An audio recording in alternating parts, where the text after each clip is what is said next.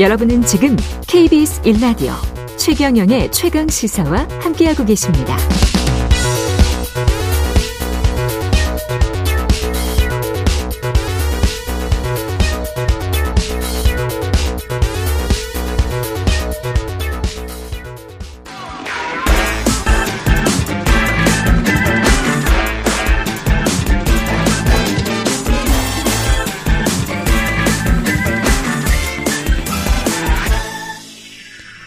네, 최근의 최강사 한 번 더 뉴스 오늘은 오마이뉴스 곽우신 기자와 함께합니다. 안녕하십니까? 네, 안녕하세요. 예, 국민의힘 전당대회 지금 저 룰 개정을 한답니까? 그러니까 원래 국민의힘은 잘 아시는 것처럼 당대표 뽑을 때 당원 투표 70, 여론조사 32, 7대 3 비율을 적용을 하고 있는데요. 예. 이 비율을 당원 투표 90, 여론조사 10, 9대 1로 개정하자는 목소리가 사실 이전부터 간간히 나왔었는데 그 전에 5대 5 한 적 있잖아요. 그거는 뭐 좀 약간 예외적인 예외적인 네, 경우였어요. 네, 그래서 원래는 7대 3이었고. 네, 그래서 예. 국민일보가 보도를 한 내용을 보면요. 예. 이 9대 1 룰로 새 당대표를 뽑아야 한다는 움직임이 친윤계를 중심으로 본격화되고 있다라면서 이 한 친윤계 의원의 이 발언을 이 기반으로 삼아서 보도를 했습니다. 그래서 만약에 이렇게 룰이 변경되게 되면 아무래도 아직까지 당내 좀 중심을 잡고 있는 친윤 세력이 더 유리하지 않겠냐. 이런 지적이 나오고 있죠. 근데 친윤이라는 게 서로 뭐 친윤이라고 하니까 예?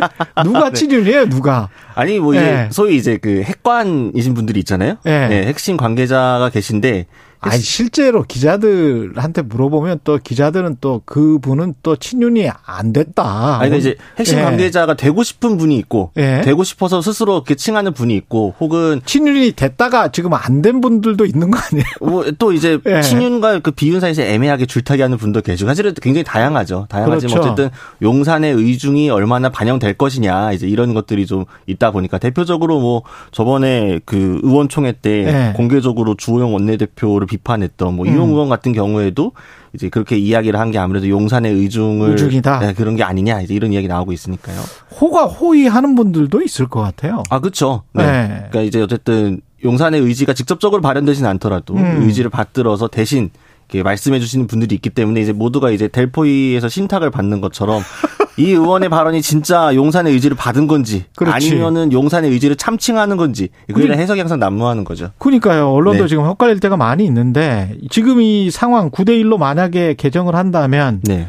누구한테 유리하고 안철수나 유승민 전 의원에게는 어떻게 되는지 모르겠네요. 당연히 이제 유승민 사실상 속가내기다. 이제 이런 지적이 나오게 되는 건데요. 속가내기다. 네, 그러니까 지금 여러 여론조사들을 보게 되면 공통적으로 민심의 유승민, 당심의 나경원 이런 이야기들이 나오거든요. 예. 전반적으로는 유승민 전 의원이 상당히 선두를 달리는데 국민의힘 지지층에 한정을 하면은 유승민 전 의원이 상당히 밀린다는 말이죠. 음. 그러면은 아무래도 이준석 전 대표의 관계도 그렇고 용산에서는 지도부를 안정적으로 바꿔서 조금 더 집권 여당과 대통령실이 일체화된 모습을 바랄 텐데 예. 유승민 전 의원이 만약 당 대표가 되게 된다면은 용산의 의중이 좀 제대로 반영되기 어려울 것이다 이런 음. 우려들이 있다 보니 유승민 전 의원이 최대한 배제되는 방향으로 물론 지금 룰도 불리하지만 유승민 예. 의원에게 혹시나 있을지 모를 가능성을 차단하기 위해서 이렇게 9대 1로까지 밀어붙이는 거 아니냐 이런 추측들이 나오고 있는 거죠. 만약에 9대 1로 하면 유승민 전 의원은 안 나옵니까?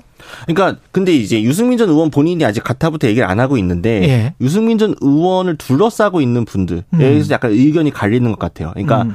설사 당선 가능성이 적다고 하더라도 좀 비윤계의 구심점이라고 할 만한 사람이 없고 전당대회가 너무 친윤 색깔로 가면 안 되니 그래도 뛰어야 한다 이렇게 이야기하는 분들도 계시고 예. 아니면은 아 유승민 전 의원이 안 그래도 상처가 많은데 음. 또 나와서 상처를 받는 거는 장기적으로 좋지 않다.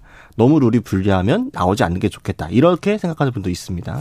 지난주에 안철수 의원이랑 저희가 최강 시사에서 인터뷰를 했는데 안철수 의원의 포지셔닝이 대통령실과 일체감을 갖는 그런 당대표가 아니고 어느 정도 견제와 균형을 찾으려는 그래서 민심을 그대로 전달하겠다.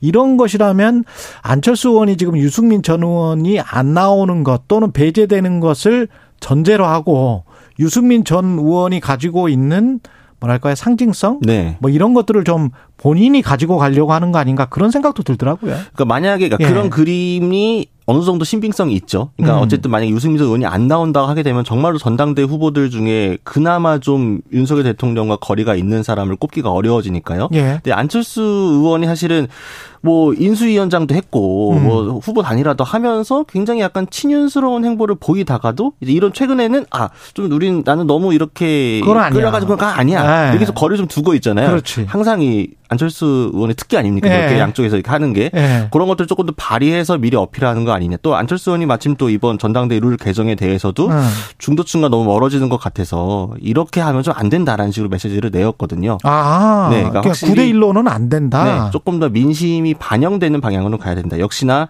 당신보다는 민심 쪽에 조금 더 유리한 안철수 의원이 이 유불리도 좀 반영된 걸로 보입니다. 대통령실은 안철수 의원이 당 대표가 되는 거를 바랄까요, 안 바랄까요? 바라지 않는다는 해석이 훨씬 많죠. 네. 그렇습니까? 네. 어쨌든 아. 사실 단일화 때도 얼마나 밀고 당기기가 심했는지 기억들 하시잖아요. 음, 그리고 예. 안철수 의원이 사실은 당대표를 쥐고 나서 그 전당도 그렇게 상황이 썩 좋지는 않았거든요. 예. 그러니까 그 전, 전당들을, 정당들을 보았을 때. 예.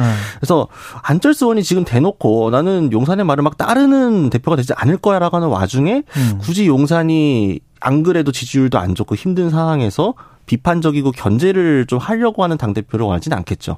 그러면 나경원 저출산 대책위 부위원장 남는데 나경원 부위원장은 나옵니까? 그러니까 나경원 부위원장을 주저앉히려고 저출산 저출생 그 위원장도 아, 주고 주저앉히려고. 어, 기후대타도 줬다 이제 이런 이야기들이 많잖아요. 예. 그러니까 나경원 전 의원이 친윤계 쪽에서 가장 좀 인지도도 높고 여론조사도 그나마 잘 나오는 건 맞는데 네. 나경원 전 의원이 나오게 되면은 구도가 좀 혼탁해지고 또 이런저런 것들 고려했을 때 안 나오는 게 낫겠다. 그럼 나경원 전 의원이 안 나오고 만족할 수 있는 게 뭘까라고 해서 이 자리들을 준 거다. 또 이런 설들이 많이 있죠. 누가 그럼 되는 거예요? 그러니까 이제 지금 얘기 나오는 게 원래는 또 한참 얘기가 나왔던 게 10초밖에 안 남았어. 아, 예. 권영세 장관이 아, 나올 거다. 내각 착출설? 네, 했는데 사실 이번 참사 때문에 예. 박희영 용산구청장과의 관계 때문에 좀 봐야 되겠네. 네, 나오게 되면 한 번 더 뉴스 곽우신 기자였습니다. 고맙습니다. 감사합니다. 예.